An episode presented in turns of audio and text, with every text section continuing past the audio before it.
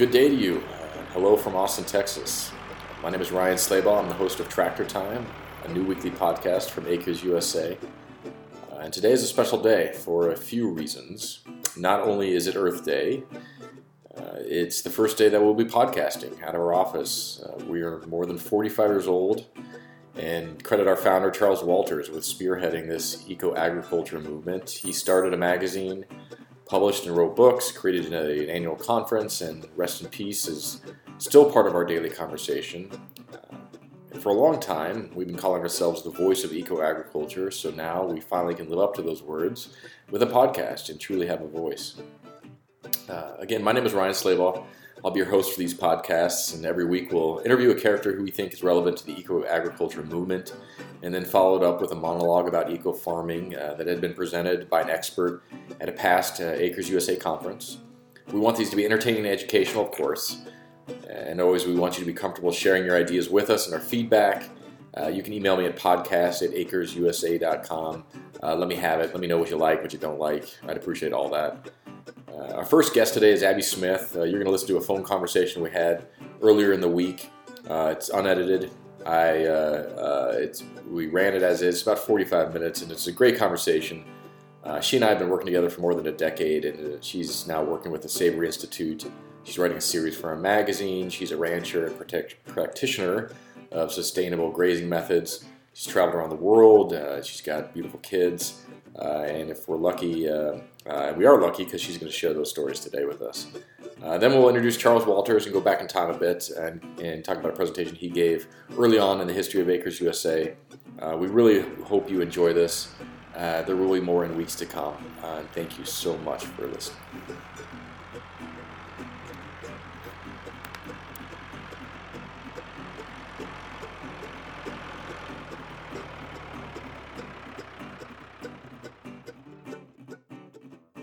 Abby, are you on? I am here. Hi, Ryan. Okay. Um, we're going to get started. Uh, Abby and her husband, Spencer Smith, own and operate the Jefferson Center for Holistic Management, a savory global network hub serving Northern California, Nevada. Uh, Spencer works with land managers, ranchers, and farmers, and Abby uh, serves as the Savory Global Network Coordinator for the Savory Institute. They live in Fort Bidwell, California, and the Springs Ranch, the demonstration site for the Jefferson Center, is holistically managed by three generations of Smiths, Steve and Patty Smith, Abby and Spencer Smith, and the main boss of the whole operation, Mazzy Smith. To learn more, uh, you can visit at jeffersonhub.com and savory.global slash network. Uh, we'll go through that again. I'll have Abby tease it as well through the podcast. But uh, Abby, thank you for joining us today. Oh, Ryan, thank you so much for letting me be here. It's an honor. Uh, for those who don't know, um, Allan Savory and the Savory Institute have a have a mission very aligned with with eco farmers and and Acres USA, uh, which again means we're very happy to have Abby on today to help us kick off the podcast. Um, Abby, could you start by just telling a little more about the mission of the Savory Institute and kind of what you guys do every day? Yeah, Ryan, I just wanted to confirm you can hear me all right and the sound's coming through all right. Yes, you're hearing you loud and clear. Okay, perfect. Before I launch into that. Right. So, so my husband and I joined the Savory Global Network because we really believe in the mission of the Savory Institute, and we wanted to be part of something that was bigger than ourselves and part of a movement. And what um, what struck us about their not just their mission but their approach is that they were trying to they are working we are working I should say to create this movement, and the mission is to restore the world's grasslands through holistic management and we specifically want to, to restore what what equates to about five percent of the world's grasslands, and that's um, a billion hectares by the year 2025. So it's a big, hairy, audacious goal, as we call that in the, with the Savory Institute team, but it's certainly inspiring, and it would take, to, if you think, to, to reach that magnitude of a billion hectares of restored grassland, it will take a true movement to make that happen. That's not going to be individuals working by themselves or, you know, a small group of people in one country. It's literally a global movement that we're part of wow. and that the Savory Institute is facilitating. So explain a billion hectares to me. How big is that in, in comparison with something else? Oh, heavens. I don't even know about you. That's such a great question. Um, there's a, there's a fun math that, that Allan Savory uses a lot in his um, in his presentations, and it has like huge swaths of most continents, circled the inhabitable continents, and that would be so. Imagine like taking a red pen on a map and just drawing big circles over most of the um, most of the inhabitable land, and that's um, those are the the what we call in holistic management more of the brittle tending um, areas where they mean they're more arid, um, less consistent rainfall, and they, they tend to really respond well and really need animal impact and proper grazing in order to help to function and cycle properly. So that's where we feel like we can make the biggest impact. Where I, what I find though is that uh, people ask, well, what about the other places? What about the places that are non-brittle that are more like jungles and, and they can, without animal impacts, they can re- regenerate and restore and grow. Um, do, do they need holistic management? And what about the oceans? And the answer would be yes. It's it, absolutely it can be applied and it can it can improve the function of any environment because um, the ecosystem really functions the same way wherever you are. But we just needed to focus, right? We couldn't say, well, we want to save the world, which is really what we in, in essence want to do, but you need to have focus and start. And so we, we focus on the grasslands because we think that's where we can have the biggest impact. That makes sense. That makes sense. Um, that's that's kind of an amazing goal. Uh, so I'm sure that makes some fun conversations in your offices uh, and as you're out there. Um, what uh, you mentioned, you know, world and, and the world is a hard place to start with when you when you're um, uh, looking at agriculture. Um, you traveled a lot um, as part of this role. Um, are the, can you tell us or share with us something you've learned from your travels uh, that our, our audience would find interesting or something that surprised you about the world of agriculture out there? Yeah, absolutely. Um, so I spent a lot of time in Africa. I feel like I, I went there right after college. I, I went to a very traditional agriculture school, um, Cal Poly in San Luis Obispo. I had a degree in animal science, so very very much focused on, um, I would say, conventional agriculture in our training. Um, and then I was so drawn to holistic management, went to Africa after that, and I've been back to Africa twice now, all through holistic management. I also work with, um, we've also been to Europe and, and other places as well, but I work with a lot of people around, from around the world. So I sit in my little office in Fort Bidwell, which is a tiny town. We don't have a gas station, a stoplight, a store. we do have a restaurant, but this very rural area. And then I'm talking to people from Australia, and New Zealand, and Mexico, and uh, Russia, and all these different places. And so I, I get to um, I get to know those places through the people mainly. So I haven't been to all these, you know, many, many, many countries, but I do know the people intimately through my work. And I think the interesting thing that I've noticed about our global situation or these common denominators amongst all of us is that there um, there isn't I don't want to be depressing because I'm usually a really optimistic person, but there, there isn't really a place in this world that hasn't been impacted by humans. And mm-hmm. so I think that we have this fantasy when we're when we're in our own space that like there's something else, right? The grass is greener on the other side or there's this some place that's just magical and untouched and it's, it's going to, it's like the answer, it's the place. And what I've learned is that in whether it be the United States or Sweden or the UK or Zimbabwe or Australia, when people, the people that I'm working with, the story, the narrative is so similar. I mean, you could just you could take um, what I want to do or what Spencer and I want to do with our hub here and the change that we want to see. And if you strip out the particulars, that story is the same that my sister has in Sweden is telling and the same in Zimbabwe and all these other places. And it's that um, land has been degraded through human actions and human management and and uh, it's just the nature of how we know how to do agriculture it, it just naturally degrades land. And that's, that's something that uh, Will Harris from White Oak Pastures, who is another hub in the Savory Network, he just says so bluntly, and it's, it's hard for me to say, but it really is true when you look at the world. Um, and there's, there's people who, um, that accept that as just the way things have to be, and then there's people who deeply believe that there's another way and that we can do better and we have to do better for future generations of all species, including our own. And those right. people who believe that we have to do better, it's just absolutely essential. Those are the people who tend to be part of our, our network. And because we have this common vision, but it, it's not even like we bought into the vision. It's like we had it ourselves and then we found each other and it's like, oh my gosh, you want to make this better too. And so there's this sense of deeper connection beyond like a professional network that you might have where, where you just want to exchange services or goods. But I mean, these, the people that I meet because we have this similar narrative and we've, we've come to similar conclusions about our future.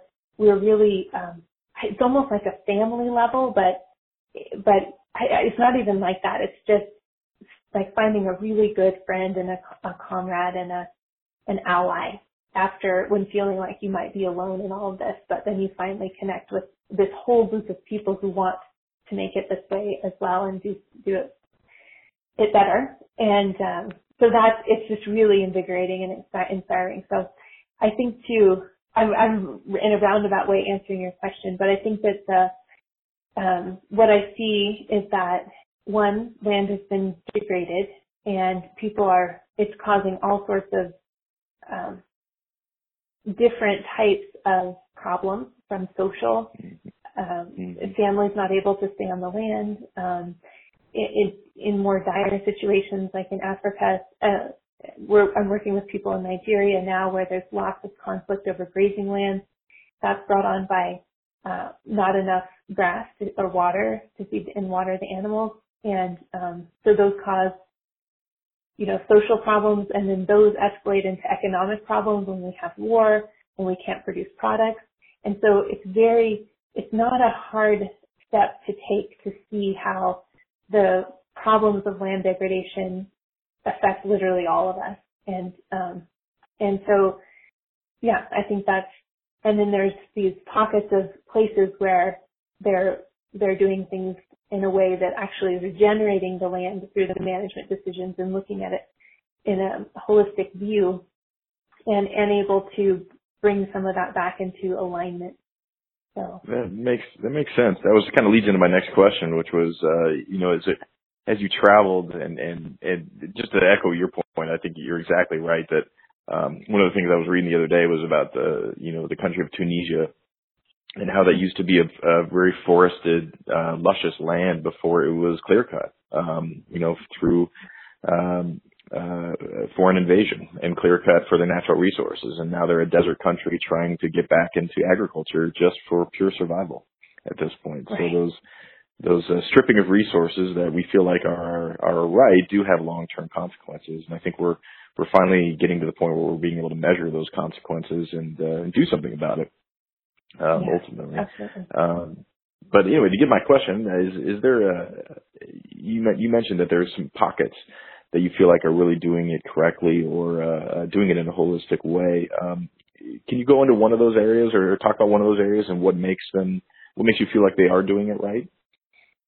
Yeah, I, I mean, I my exposure obviously has been through the Savory Network, so so maybe that's my bias, but I feel like um, the the the hubs that I've seen and I've worked with throughout the world, and the people who are interested in being hubs, they they too have a similar narrative, and I and it's that um, usually things have gone really bad to the point where they they're backed against the wall and they have to make a change, and so they they like just take this big leap and they start thinking totally differently. They start operating differently. And the difference is between like linear and mechanical type thinking to more of a holistic view and looking at everything interconnected and seeing how you can manage those systems instead of and work with them instead of try and dominate and pound them down.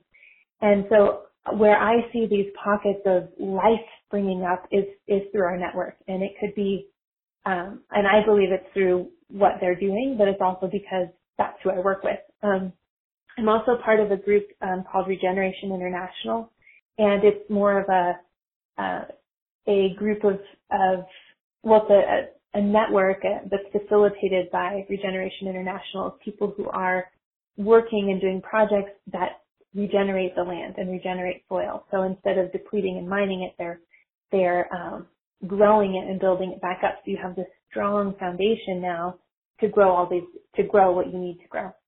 And uh, so I think between the Savory Network and the Regeneration International, I'm seeing this movement start of people that are connecting with each other, that are um, that are learning from each other and, and really making changes on the ground. So an example of that, I think, is really the, the original hub, which is the Africa Center in Zimbabwe. So this is a really special place to me. It's where my husband and I went and to do our training in holistic management. It's where uh, Allan lives. Allan and his wife Jody live for half the year, and it's just uh, they. There's been holistic management practice on that place for a long time, so there's really great evidence of what it what is possible. And so there's, you know, the bare land before pictures and the, the vibrant, you know, grasslands in the after pictures. And when you go there, um, so you're in Zimbabwe, right? So this mm-hmm. is a country that has gone through absolute economic collapse. They have their currency is has no value, and the unemployment rate is something. Gosh, I want to say like 90%. I mean, it's just exorbitantly high number. So, um, and when, when we were there, I was there last June, and uh, the banks just stopped lending money. Like they just had stopped, um, and there was like these funds on the bank, and those type of that level of economic dysfunction is happening in that country.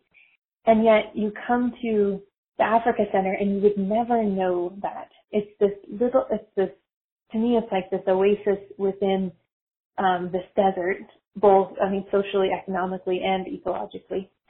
And it, um, people are happy, they're smiling, uh, there's communities that are working together, they're, they have their grazing plan, they're herding their animals together. Um, there's so much grass they can't produce enough animals to keep up with the with the production of the land. Um, it, it's peaceful. It's it's happy. I it's just a um, this amazing little little place within um, a very very very challenging situation.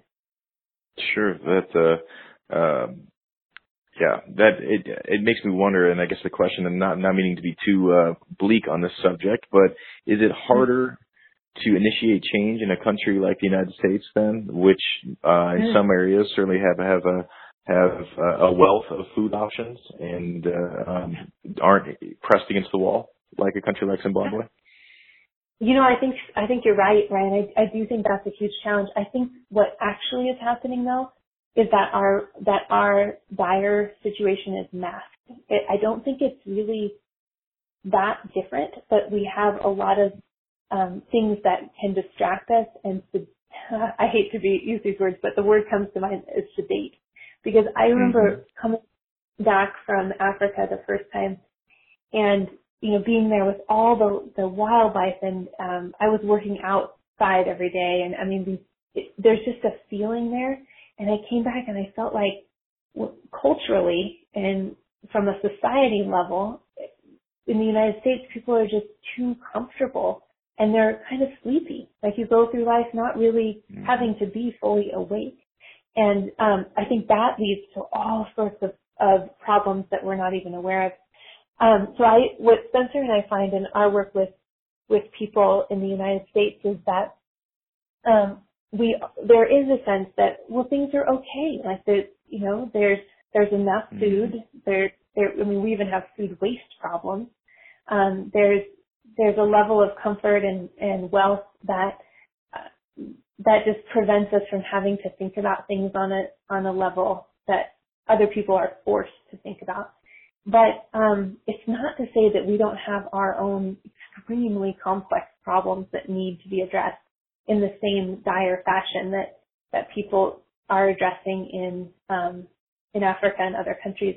I think one is our on the social level is our just our level of isolation as a culture there, what I noticed in Africa and other communal places is that there, the sense of belonging and, and comfort that comes from that uh, type of living I just have never experienced here. It, and we be, we're becoming so isolated, and I think that's really affecting a lot of people in their own happiness and fulfillment. Um, I think that we're we have a food system that is is becoming more and more devoid of nutrients, and that mm-hmm. is translating into a whole host of chronic disease um, situations that we're just because they're happening slowly, and that's the nature of chronic disease, and is that we're just accepting them as reality. It's like, well, you know, of course it's always been the way that, you know, people get diabetes and they die of heart disease and all of these things that kids are obese and that mm-hmm. we're slowly accepting that as our reality and, and, and just a given when it when it isn't and there's some really fundamental things that we need to address with our food system and our land um, to correct them. And there's people that are speaking out about it. There's movements that that are going, but I think it's still fringe. Um, and and so we might have abundant food, but it's really it's really we have abundant calories, but we're we are still really devoid of nutrients, and we, that is not it's sustainable either. Right, right. When you look at the overall, uh, you know, pesticide-free agriculture it's still less than one percent of the total um, agriculture market. So there's there's uh, mm-hmm. it's it's growing quickly, but it's uh, growing against a huge uh, uh, uh, challenge. You know, to to to get that from one percent to five percent would make a, a, fundamental change in our food uh, supply and, and how we live. Um, but that's daunting. You know, just to get it to five percent. Um, uh, um, just for our listeners, uh, you're listening to Tractor Time, a podcast by Acres USA. Today's guest is Abby Smith, a rancher in California and a global network coordinator for the Savory Institute. Uh, we're going to get back into the questions here.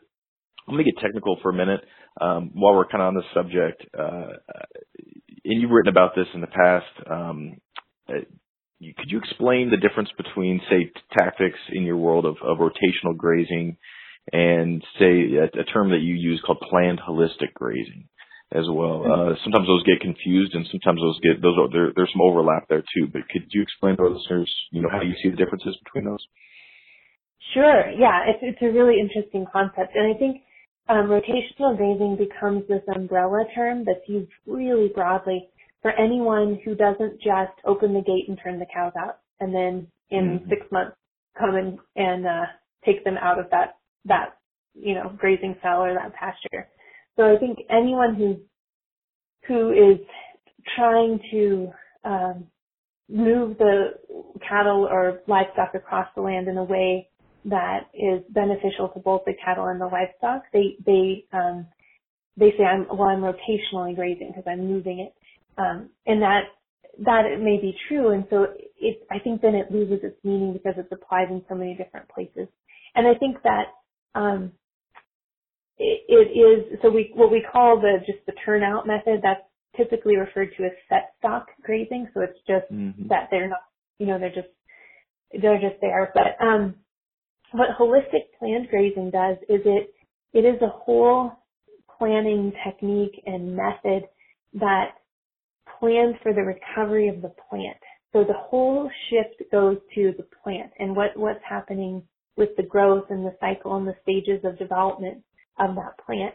And that, if that isn't taken to, into account, there will be degradation in the, in the pasture because the plants will be, uh, overgrazed, which means that they don't have time to grow their leaves back enough and, and then develop more roots. So what, what, so there's a whole explanation that we go into, but just the, the simple version is that in essence what happens is the roots start to die back so you have mm-hmm. not very deep roots in the ground, and that leads to a whole host of of um, like a downward spiral. So of problems like um, you you lose soil because there's nothing to, there's not a lot of root mass there to hold it in place.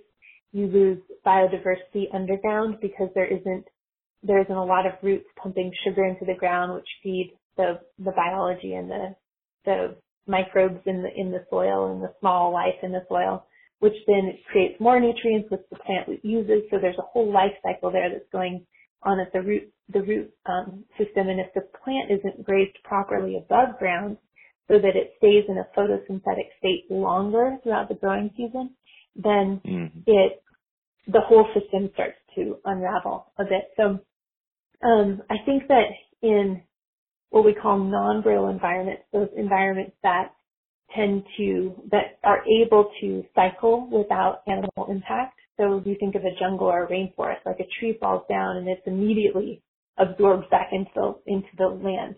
But in a in a brittle environment that's more arid, think of the the west out here in Nevada or Arizona. If a tree falls down, it could be 50 years before it even starts to maybe decompose. It's very slow. So that that environment needs the um, the rumen of the grazing animal to provide that humid environment to break materials down and start to cycle them through the land again and, and feed the biology in the soil.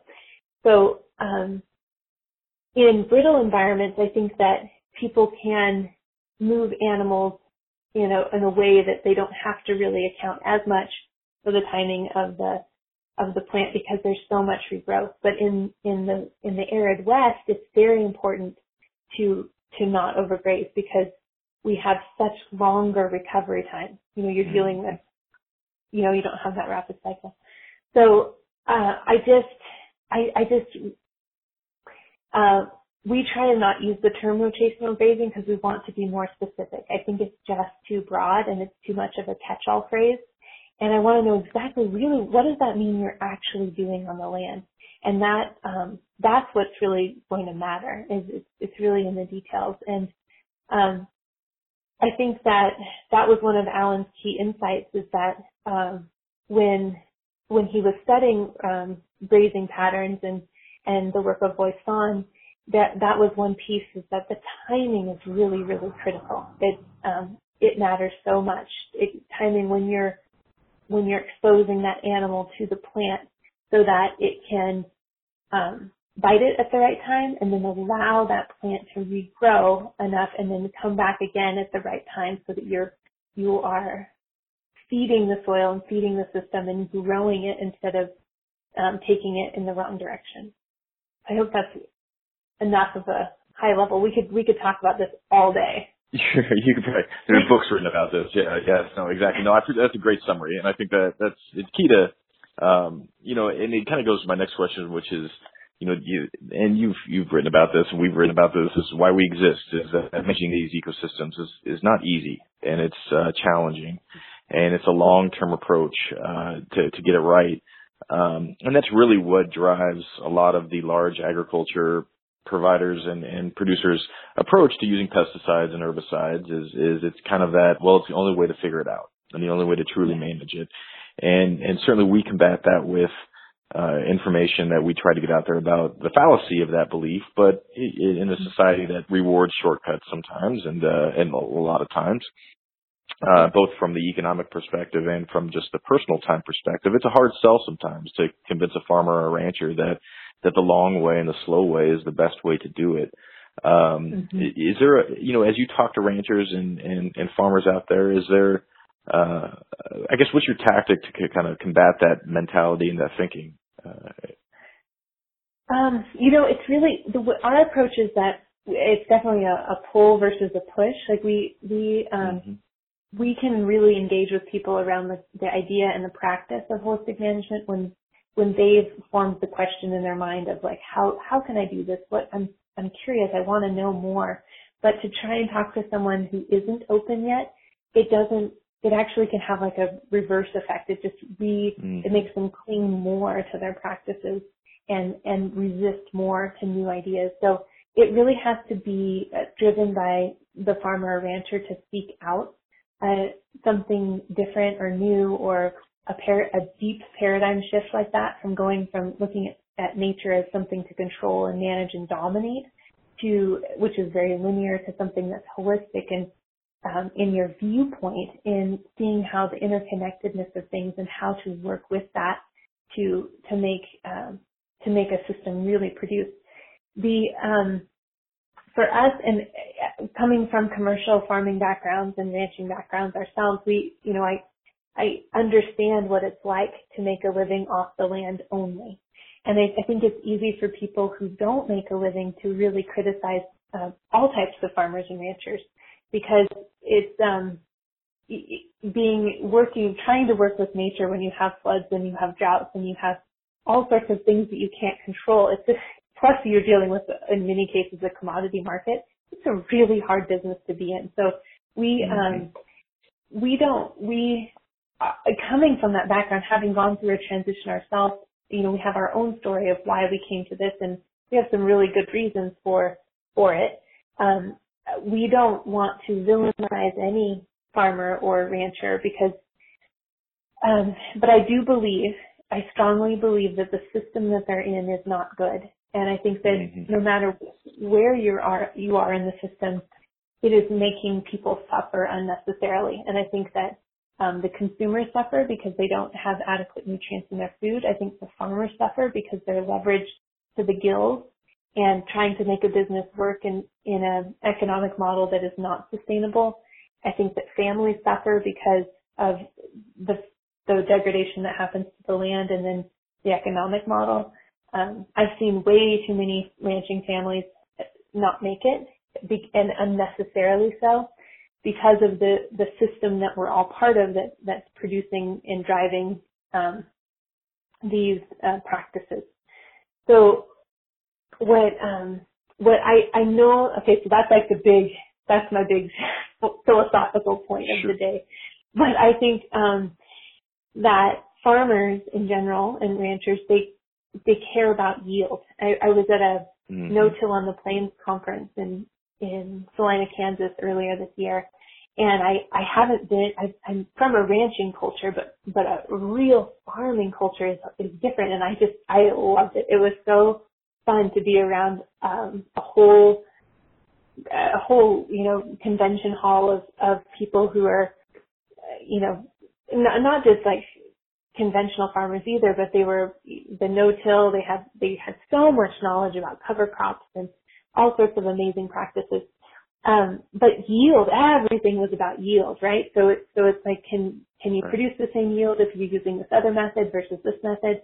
And the thing, the thing that just makes me just giddy is that mm. when you manage holistically, your your production goes through the roof.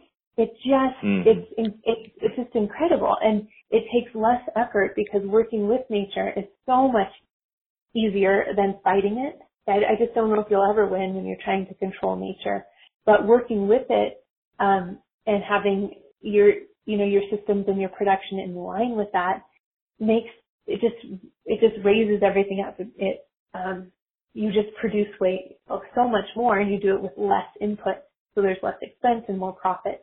So it um, the yields there, the profits there.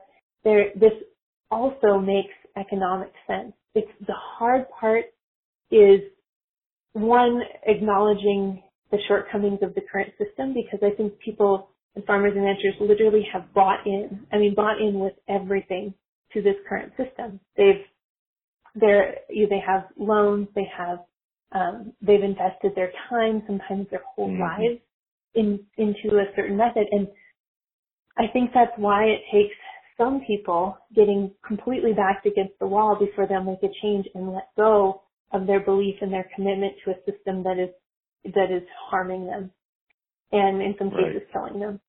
And I think right. um, so that's that's why the, the paradigm shift is the biggest change. And then, um, and then it's a matter of, of untangling ourselves from the system and starting something new. And it, it can't, it, a lot of times it cannot be done overnight and that's okay. Um, we, I've heard a lot of analogies to addictive, addictive nature and um, mm-hmm. drug use and things like that. And not to say that that um, I don't know, I just hate to use such harsh terms, but it really is, if you think of it, um, a lot of the subsidy programs are very addictive. We get mm-hmm. addicted to high, high inputs of, um, of pesticides, fertilizers, whatever it may be, and then suddenly you're stuck and you're in the system and you can't get out. And so then people are, they, they don't want to deal with that, and so you start defending the current system instead of trying to get into a new one. And I right. think that, yeah. um, right? So you see really good people, um, with really good intentions stuck in a really bad system. And uh, I I think that's our uh, biggest challenge as a culture, and then definitely the people working in holistic management. I, I agree, and, and sometimes it gets dismissed as an old-fashioned approach, and and we we really uh, try to flip that on its head. We talk about this. This is you know the most modern way to do it is that holistic way, and that we have the science and we have the the technology, and, and certainly it was being practiced for for millennia before we um, really understood uh, how to create pesticides and herbicides and things like that on a massive scale and apply them on a massive scale. But really, you know, the you know since the early 1970s, there's been a small group and a growing group of people who've really been uh, working on these methods and techniques and refining them and, and writing about them and, and they're not proprietary. They're trying to tell everybody about them and it's, uh, um, it, it's, you know, it's what started Acres. Uh, your, your comment reminded me of something Charles Walters, who, who founded Acres. Uh, one of his sayings is, is, you know, nature always gets the last word. And I think it's, uh, you know, we, we can talk about conquering nature and doing all this, but it's always going to have the last word uh, and mm-hmm. speak finally uh, after we're long gone. So it uh, so probably paying attention to it and listening to it uh, will serve us all um, yeah. very well. And, and and just to reiterate your point too about uh, um, we don't want to shame anybody, and it's not about uh, uh, us against them uh, mentality, but it is it is really a you know how can we work together. Um, you know, to still, we're not trying to rob people of their retirement funds and their and their their their savings accounts but there is a way to do this, to your point, that actually will generate higher yields and lower costs and and save the land for the next generation coming up. So it uh, um, and, and, on that note, I wanted to kind of round out the conversation with you today uh, to talk about your ranch in California and kind of what you and your family do on that ranch. Uh, so could you uh, tell us a little about the ranch and, and, how you guys manage it? Yeah, absolutely. I'd be, I'd be glad to. Um, so we live in the far most northeastern corner of California. So it's a little tiny town, like I was saying, called Fort Bidwell. Mm-hmm. It was an army um, post back in the 1800s, and it um, we live right next to a Paiute Indian reservation, which is the Fort Bidwell community. And then um, we are at the base of the Warner Mountains. So they look somewhat like the Sierras, but they're smaller, a much shorter um, mountain range. And so we have that to the west of us, and the ranch actually goes up onto the Warners. So they have there's, you know, pine trees and evergreens, and there's also aspens and that kind of alpine look as well. Then um, to the east of us is Nevada. So we're about five miles from Nevada, about five miles from Oregon. So we're w- way up there. But we have the the beginning of the Great Basin is to our east. So we have this, you know, vast um, Nevada-style mountain ranges to the east, and then we have uh, more of a like a Sierra Mountains or Sierra Nevadas type mountain range behind us on the west. And um, the ranch is, so it has the upland area, it has some dryland meadows, it has some lower um, irrigated meadows that are closer to this big alkali lake that's now really full because we've had an incredible winter. But, but it dries up in the summer and um, but it's full in the winter, so it looks like we have this beautiful lakefront property. You just you get too close, you notice it's actually like this gray, mucky clay stuff. But from a distance, it's absolutely stunning. So we um, we manage the ranch holistically. It's uh, like like you read in the beginning of our bio, it's three generations. So the the ranch is owned by my in-laws, uh, Steve and Patty Smith, and they were wonderful and amazing enough to open themselves to this crazy venture of Spencer's and mine to start a Savory Global Network hub on the ranch. So the Springs Ranch is our demonstration site, and we uh, that we would anyway, but that man, that requires us to manage it holistically and have all of our holistic management ducks in a row. We have our grazing plan, financial plan, land plan. Every July we do our ecological monitoring to to look at uh, the like the ground cover and the plant spacing and the biodiversity to to see how our management decisions are impacting the land and if we're taking it in the right direction or or not and then we can adjust accordingly. So that monitoring is a big part of managing holistically. So, and then of course we have our daughter Maisie who is now six and she says by the time she's 10 she's going to go start teaching holistic management classes with her dad. And I think she will. She, she, she doesn't understand why now she can't, but I think reading might be a, a prerequisite, but she's working on that. So, yeah. so there's uh, all of us work together on the ranch, and and um, my husband is a Savory Institute field professional, so he works with, um, like you said, farmers and ranchers. He's actually in Georgia now teaching a grazing course with our friend and um, fellow Hub network member, Will Harris.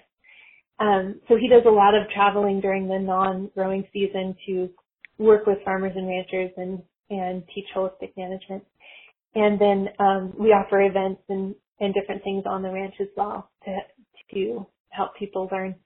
And it, it can be hard to, you know, to open yourself and say, this is what we're doing, here's where it's working, here's where it's falling flat, and we need to fix this. Mm-hmm. We, we're still trying to challenge, we're trying to figure this out. So holistic management is not about being perfect. It's about having a good process that's going to take you in the direction you want to go.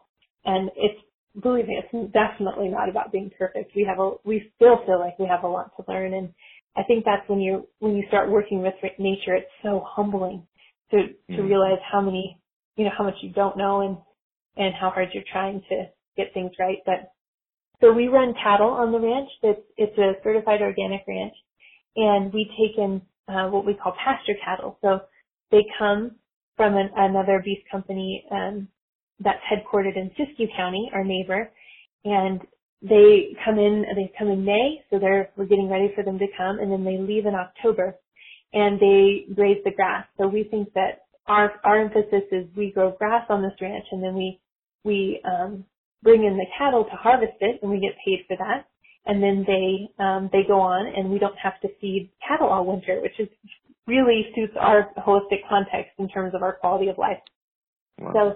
So, um, so we have we mainly do the cattle. My husband is he worked for a cowboy as a cowboy for many many years, so he has an interest in training horses and um, shoeing horses and all the things that go along with with being a cowboy. So we still have a string of ranch horses that he's training and selling and and just really is fulfilling for him. Um, and we like to ride as a family as well. So we do a lot of things traditionally, that's traditional to California and Nevada in terms of the cowboy and buckaroo type culture. And then um, we also have, we don't do any uh, market gardens or anything like that, but we have a big garden that feeds the family and we have a small flock of chickens and um, Maisie has some interest in hogs, so I think I could see our um, portfolio of livestock enterprises expanding as she gets older, but um, for now, that that's what we we focus on, and um, we just don't want to add too many at once and spread spread things too thin. So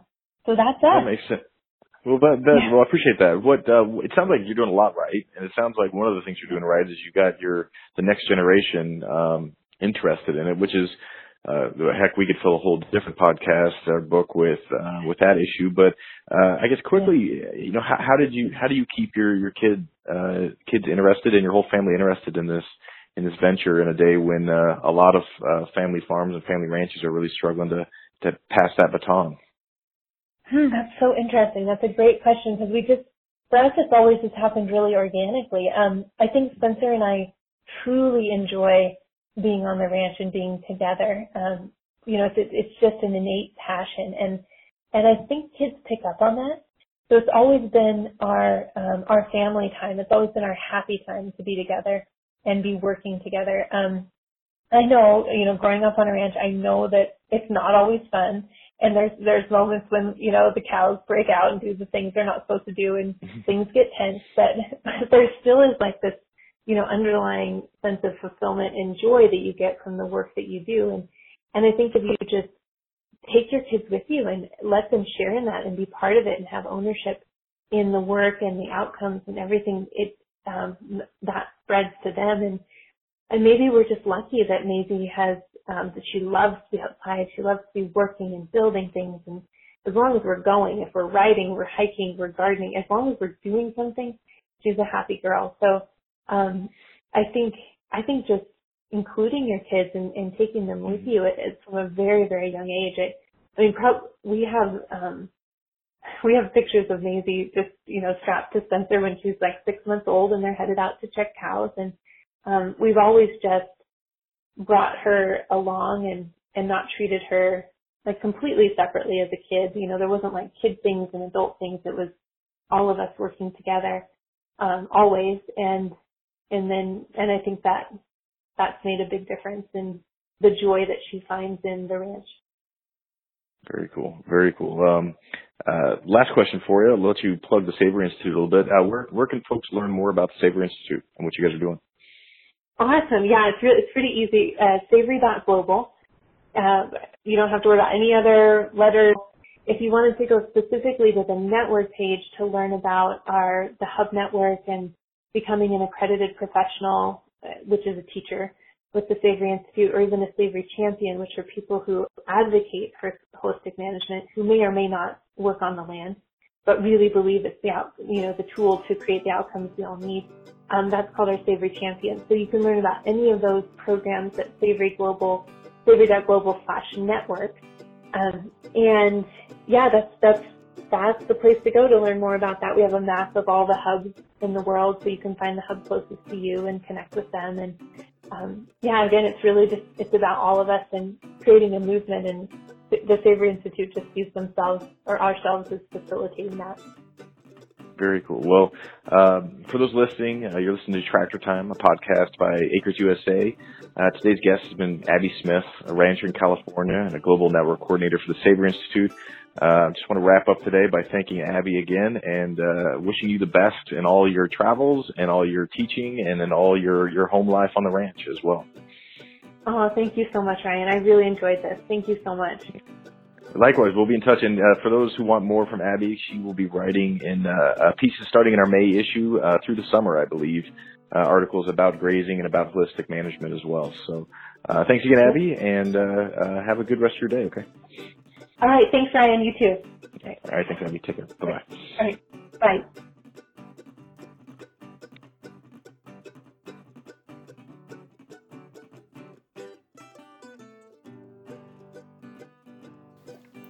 Once again, that was Abby Smith with the Savory Institute. I really appreciate her helping us kick this off. Uh, without much further ado, we're going to turn this over to the Acres USA archives and listen to Charles Walters' speech, uh, where he really tried to tell the difference between those who are using chemicals for their farm and those uh, who are really listening to the earth and, and knowing what questions to ask it and getting a lot more back in return. Uh, this is from a presentation early in the days of Acres USA, and we're, we're really happy that uh, uh, some thoughtful people recorded these presentations for posterity, and we uh, have a way to get them out again to a new set of listeners. Uh, again, thank you for listening to Tractor Time uh, with Acres USA, and happy Earth Day. here's Charles Walters. Here is Acres USA publisher Charles Walters, Jr. His talk chemical amateurs versus eco farmers. When I was asked to assign a title to these few remarks today, I thought what in fact I answer when people ask me what my last book was about. And I usually say, if I could tell you that in one whiplash line, why I wouldn't have had to write the book. But I wrote back to Dr. Martin that I was going to compare chemical amateurs to eco farmers. So let's think about that a moment. Chemical amateurs versus eco farmers. I've worked in agriculture for some 20 years, and it surprises me that so few people really know what does a farmer do. Some say he grows corn, and some say he produces livestock or milk. Yet I and a few farmers see the final product of the farm as human bodies with minds capable of thought and reason. The farming profession requires farmers to bargain with their fellow men for dollars according to some few economic laws. Now I've covered this pretty thoroughly in Unforgiven. But there's a more subtle message in Unforgiven, and it states that the farmer must also bargain with nature to get human foods according to the laws of life and death. That the chemical amateur farmer doesn't understand these things is very unfortunate. More unfortunate is the fact that the scientists who do understand these things elect to prostitute their advice, their intellectual honesty, and their permission to academic life. More than any other, this academic man has created the chemical amateur. He has furbished and refurbished the advertising pressures of those who wish to sell products for the sake of selling products alone.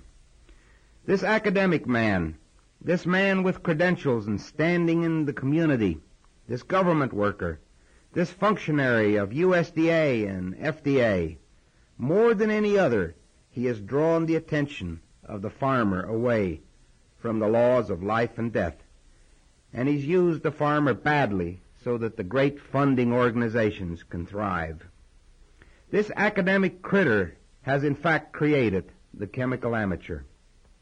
He has counseled production of dust deficient bins and bushels for dollars, then distorted accounting principles so that those dollars floated away.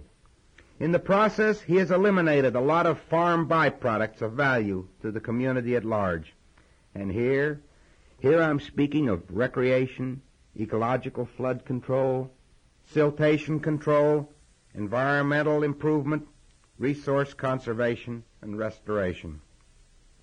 The chemical amateur has come to believe he can farm without creating these byproduct values.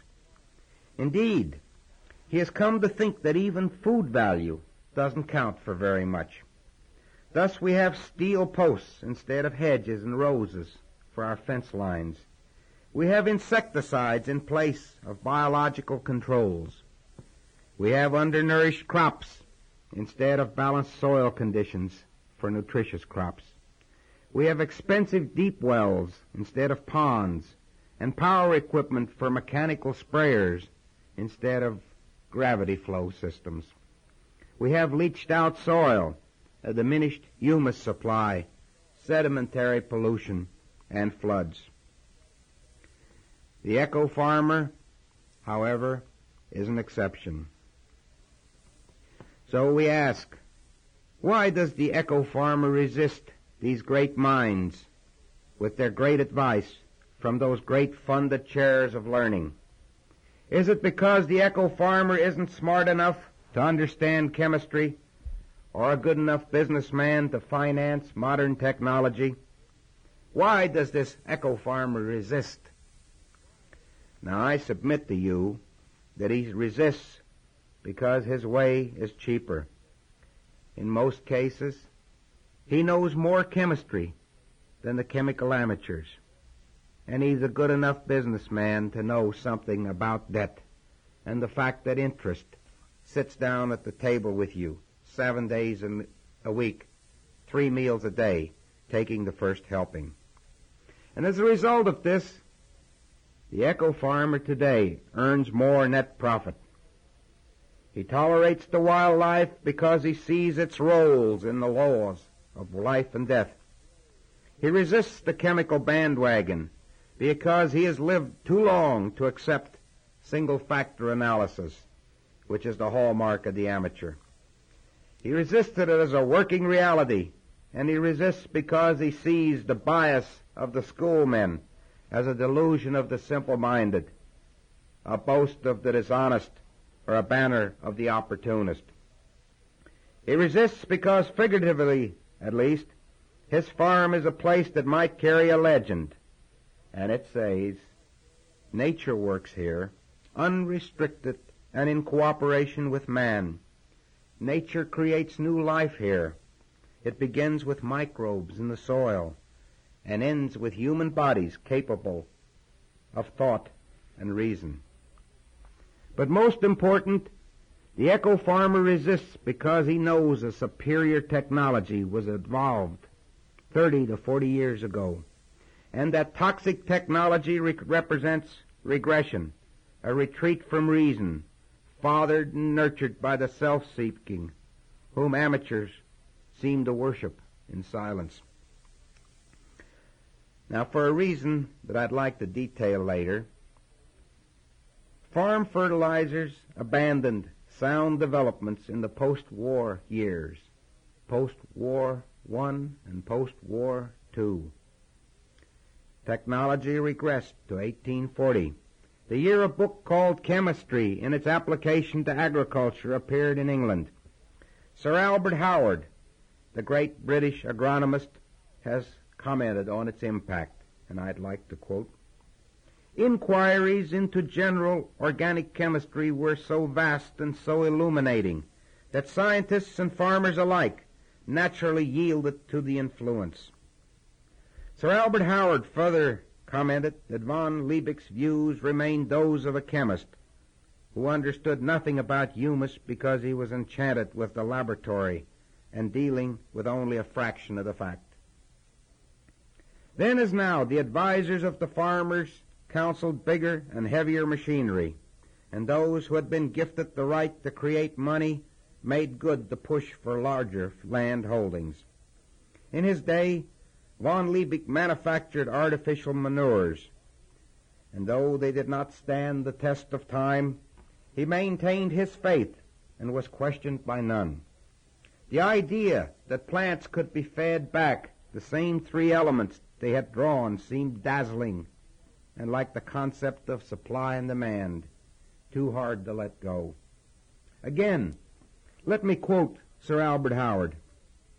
There was a kind of superb arrogance in the idea that we had only to put the ashes of a few plants in a test tube analyze them, and scatter back into the soil equivalent quantities of dead minerals. It is true that the plants are the supreme, the only agents capable of converting the inorganic materials of nature into the organic. That is their great function, their justification, if we like to use the word. But it was expecting altogether too much of the vegetable kingdom that it should work only in this crude, brutal way. As we shall see, the apparent submission of nature has turned out to be only a great refusal to have so childish a manipulation imposed upon her. And that is the end of the quote. Nevertheless, the laboratory hermit, the research leech came into being, and as economic conditions pressed the farmer, he grasped at all and any means for increasing his volume so that he could produce more for less. Artificial manures picked up steam going into and coming out of depressions. In England and in the United States, catchphrases filled the pages of farm magazines. The nitrogen artificials were bagged and marketed to supply the leafage requirements of plants. Potash and phosphate artificials were bagged and sold to kick up the mineral reserves of the soil. And in the law-making bodies of England and the United States, N, P, and K became holy writ and the profitable background for the NPK mentality. That is, the amateur mentality. War gave artificial manures a powerful sales assist and flower pot trials proved, provided proof, and war conditions provided the demand. And so when the cry went out for more production during World War I, artificials indeed got a toehold. And when the war ended, fantastic industry geared to producing nitrogen for explosives were left standing without a market. The obvious out was to turn them to the task of manufacturing sulfate of ammonia for the land. Hang the consequences. Now it's a matter of record that from 1918 onward, use of artificials became the advocated course by all authorities on the continent. The farmer was touted to use these fertilizers as a moral duty. And by this time, the universities had been impelled to set up our agriculture departments, and the finely equipped experiment stations were scattered across the various countries. In their general theories and practices, they copied the universities from which they drew their workers. All these agencies, without exception, gave unconscious stress to the NPK mentality. And all these agencies seemed hypnotized by the fear of parasites. And that, ladies and gentlemen, is how the republics of learning came to support two unsound principles. Partial and imbalanced fertilization and toxic rescue chemistry. And this is also how these republics of learning enabled fossil fuel industries to make a dumping ground of the nation's farm acres for their byproducts. Now, I don't intend to dwell on this unsoundness except to cite a few case reports. Take potash. According to the law and according to the thinking of the chemical amateur, potash must be water soluble. Water soluble in a soil means that the salt goes easily where water moves. That is, up into the plant or down away from it. If it goes into the plant easily, a phenomenon called luxury consumption takes place. Forage crops, grasses, and legumes may absorb five to six times more potash than is normal and good for either plants or animals. Taking in terms of the end product, it would have been better to have a stable form of exchangeable potash from which plant roots could draw at discretion. Now, if a soil contains, let's say, 40,000 pounds of potash per acre, then the amount of exchangeable potash may be only 100 pounds per acre, and the water-soluble potash may be only 10 to 20 pounds per acre. Humus, of course, is the key. It acts as a storage facility to hold, absorb, to avoid leaching, and to be ready when the need arises. Now, plant roots excrete organic acids and enzymes. These in turn favor microorganisms, which release more organic acids and enzymes. In a biologically active soil, there is a continuous process of give and take, release and absorption, availability and taking into storage. As soon as we consider this process, this biological process, the problem is no longer to have an excess of water-soluble potash, but to have a source of total potash, which is made available by way of the biological process. Some years ago, in the very first edition of Acres USA, we carried an article by one of Dr. Albrecht's best friends, F. Lyle Wind.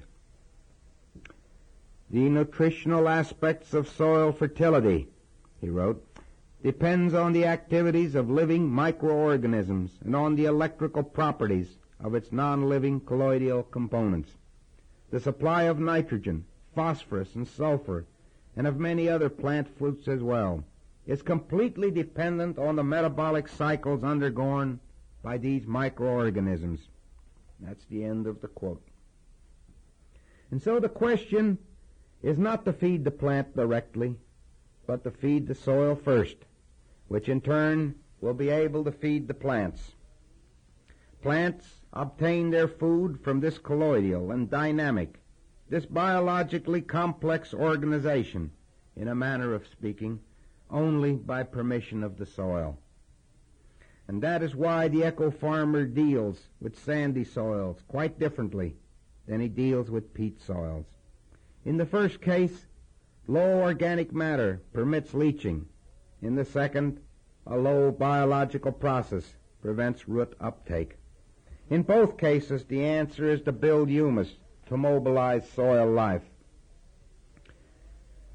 But fertility that can be added here and now must be geared to the particular soil's exchange capacity.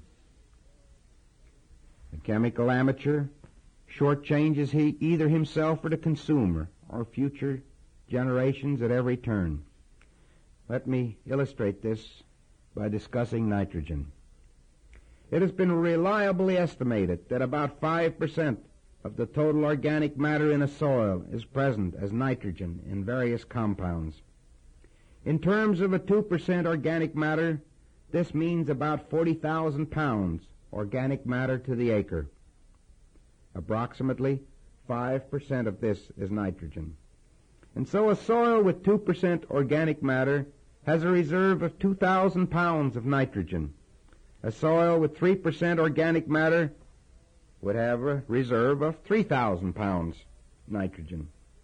Nitrifying or ammonifying microorganisms transform a small fraction of this storage material to nitrate or ammonia enough in a living soil to sustain plant growth.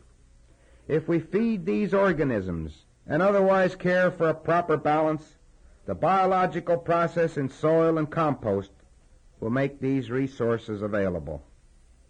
Now, it's been demonstrated by Dr. Pfeiffer and some few others that the nitrogen fixation in soils under ideal conditions can add 120, 180, perhaps 200 pounds of nitrogen per acre per year. And that's more than a farmer can afford to buy or pay for. Part of this will be utilized. The rest can be added to storage. But if easily available ammonia or nitrate is offered, nitrogen fixing bacteria become spoiled. They become consumers and feeders rather than fixers. And so the chemical amateur loses double. His failure to manage his soil system gives him a nitrogen problem. And his attempt to buy nitrogen gives him other fertility problems.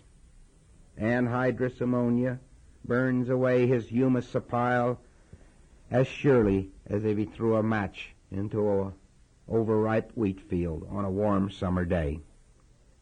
And yet, yet it is a fact that as soon as organic matter content exceeds 2% in soil systems managed by our, the best of our eco farmers, these soils build up a reserve and they draw from it. There is no washing out of potash or loss of nitrogen. And all three, N, P, and K, are always available and root acceptable under eco conditions. So one thing ought to come clear at this point, and I'd like to state it this way. The Better Business Bureau is not in the business of serving consumers. It's in the business of serving business. Food and Drug Administration is not in the business of guarding your health. It's in the business of guarding the health of the chemical and food companies. And the farm magazines generally are not in the business of helping farmers. They're in the business of helping those who sell toxic technology. To do this job, in the last case, the messages figure on making it easy to farm, and this appeals to the chemical amateur. And chances are this is why amateurs reject eco farming, even when they see the results. They know, but they will not admit, that eco agriculture asks farmers to do some things they cannot buy. Let's take phosphorus. The water soluble mentality has seemingly captured the mind of the farmer, and therefore the chemical amateur remains convinced that phosphorus cannot be effective unless it comes acid treated. And I find that many chemical amateurs don't even understand that the acid treated stuff comes from rock phosphate in the first place. For example, by treating 1,400 pounds of rock phosphate with 1,200 pounds of sulfuric acid, you get 20% superphosphate, the tricalcium phosphate form being converted into a water-soluble monocalcium phosphate form. Incidentally, this allows the petrochemical industry to work off some rather unhandy byproducts. Now, this chemical reaction causes 20% superphosphate to be represented by about 45% monocalcium phosphate and 55% calcium sulfate, or plain old gypsum. So what do you have in this bag, really? You have in O20O about 45 pounds of the water-soluble monocalcium phosphate, which is presumably desired, and you have 55 pounds of calcium sulfate, which may or may not be desired, but which the chemical amateur is probably oblivious of in the first place. Or take O45O, another old standby. Here the acid is phosphoric acid, and they call it triple superphosphate. This eliminates calcium sulfate, but it still subjects the soil acres to hard, harsh chemical overload. Ammonium phosphate, such as 832O or 1148O and so on, also involve concentrated phosphoric acid. Again, back to your oil company byproducts. Now the chemical amateur jumps up and down fawn fashioned when he thinks about this water soluble fertilizer. Not many even understand that the acid treatment merely means that rock phosphate is being converted from tricalcium phosphate to monocalcium phosphate and that this highly unstable form is subject to natural reversion back to stable tricalcium phosphate. The rate of reversion differs. The pH, the free calcium in the soil, the organic matter, all these things figure in the rate of reversion. But I feel it's safe to say that 75% of the monocalcium phosphate reverts back to stable tricalcium phosphate within 90 days. In some soils, the reversion takes place within hours. And as soil conditions worsen, release of nutrients from rock phosphate worsens. And the chemical amateur becomes married to buying acidic fertilizers, each go round, still worsening further the structure of his soil. Now I might digress here to illustrate how uninformed the chemical amateur is about toxic technology he uses. 2,4-D is a point in question. As early as 1948, 2,4-D was known to produce liver and kidney damage, heart attacks, destruction of the central nervous system, genetic changes, reduction in potency, hemorrhages, paralysis, personality changes, and extreme mental disorders. 2,4-D causes tumors in cancer studies. And still 2,4-D is registered for use on apples, blueberries, oats, sorghum, grapefruit, pears, soybeans, asparagus, corn, rice, wheat, lemons, potatoes, strawberries, barley, cranberries. And if that weren't enough, add rye, grapes, oranges, raspberries, sugarcane, Twenty times more of this stuff is sold than 2,4,5-T. I mention this because a few meaningless restrictions have been placed on 2,4,5-T, a sister chemical. And I mention it because the doses used in testing 2,4-D were less than half those used in the 2,4,5-T tests. In other words, the name of the game seems to be ban something that is insignificant to placate the ecology nuts and give the chemical amateurs their dangerous playthings. Now, in comparing the cancer and the deformity lists, I find the following chemicals registered for use on food crops as producing cancers. Heptachlor, PPDDT, dieldrin, Mirex, Aramite, Monuron, 2,4-D, chlorobenzilate, 2,6-dichloro-4, gibberellic acid, Captax,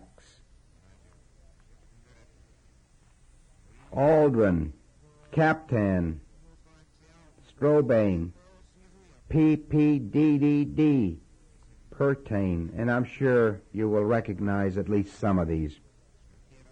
Indeed, turning such dangerous chemicals over to usage by those untrained in chemistry has got to rank as the greatest mismanagement of public policy in the history of the world. Nor are the damages limited to farm crops and human health.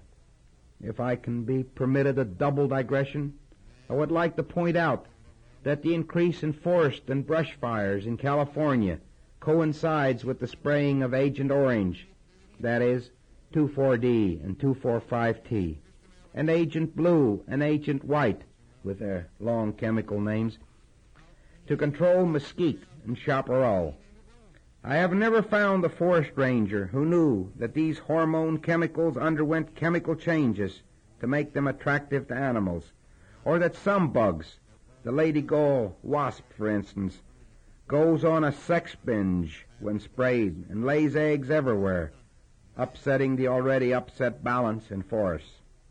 I have never met a forest ranger who understood that Agent Orange made trees more flammable, or that at high fire temperatures, rolling billows of toxic fumes added even more hazard to the destruction of forest life.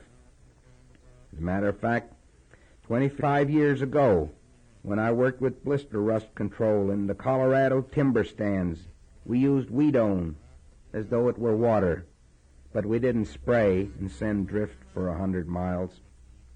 Stupid? Yes. But were we any more stupid than the chemical amateur who puts these same toxic materials on the food you must eat? The chemical amateur is a label farmer. He wants to force feed, to bypass nature's requirements. And he expects to do this because the labels tell him he can. He wants to pressure life from a seed and to rescue this life with toxic genetic chemicals because the betters tell him that this is scientific. Now earlier, I said that the principles of eco farming were worked out decades ago. As a matter of fact, there was a bright shining moment when scientific influence rode high. Our farmers, in the main, throughout our history, have been more miners than farmers. And as long as the nation was being settled, it remained the practice of farmers to become recapitalized on free land out west. This process continued even after the frontier was declared closed toward the end of the last century and more or less terminated during the 1930s when the New Deal repealed the Homestead Act. Still, it was during the New Deal days that a program of soil rejuvenation was started. Lime and lime some more became the byword because calcium was being recognized as a prime nutrient. And at the University of Missouri, Dr. William Albrecht and his associates proved out what must surely be recognized as the foundation system for eco farming. 15% magnesium. And that potassium for the colloid needed to be only 2 to 5%. Other base elements needed to account for perhaps another 5%. Albrecht discovered that the soil colloid must be loaded with 65% calcium to only 15% magnesium. And that potassium for the colloid needed to be only 2 to 5%. Other base elements needed to account for perhaps another 5%. By measuring the cation exchange capacity of any soil type, they could write a prescription, a prescription composed of natural materials, whether calcium, phosphate, magnesium, potassium, or others, and soil balanced in this manner would produce crops with hormone and enzyme systems in balance.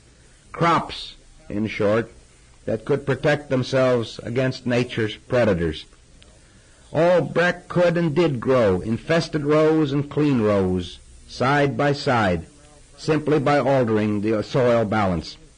The details of these experiments fill many volumes, albeit volumes that have never been assembled as such or published as such. And it must be stated, a few of Albrecht's students put into practice what he preached. They were the eco farmers of the post-World War II era. Louis Bromfield took these lessons to Malabar Farm, and for a time the big soup companies and the food fabricators toured Malabar, not the toxic acres of the corporation set. Then something happened. The full story would require hours, but those of you who have followed economics know that circa 1950s, farmers lost their parity. The British devalued the pound, and the United States became the high market of the world. And in, as in Europe, this caused American farm prices to fall to the world level. Our farmers reached for the artificial manures, the acetic fertilizers, and the toxic rescue chemicals. And from the universities and the extension workers came a steady flood of propaganda that poo-pooed working with nature. Man, not God, was perceived to be master of biology. At the University of Missouri, Dr. Albrecht was forced into retirement. As one MU economist put it to me, he was too hard-headed to go along. More than any other, this retirement snapped the chain of progress, progress Eco farmers had accounted for. The chemical amateur came into his own in the U.S. He was feted at dinners and told how great he was doing. God put the worm in the apple, boasted the semi-literate, and man with his chemicals took it out. Recently, I contacted E.M. Perot, Golden City, Missouri. He was one of the eco farmers who worked closely with Dr. Albrecht. He told me that he applied lime, phosphate, and magnesium to his worn-out acres because he sensed in Albrecht an honesty of purpose often missing among the betters. By using soil tests and wise counsel, Perot got higher yields and better nutrition for his animals. He told me that Missouri now leads all states except Texas in calf production, and that this could very well be the result of what Albrecht had done. So maybe we ought to take a look at this one eco farmer and then compare him with his chemical counterpart. What about production? The increase has been sevenfold over what it was 50 years ago. The potential for even better production is possible. This production has kept his cows disease-free for 32 years. Biological insect control has worked well for 50 years on that farm.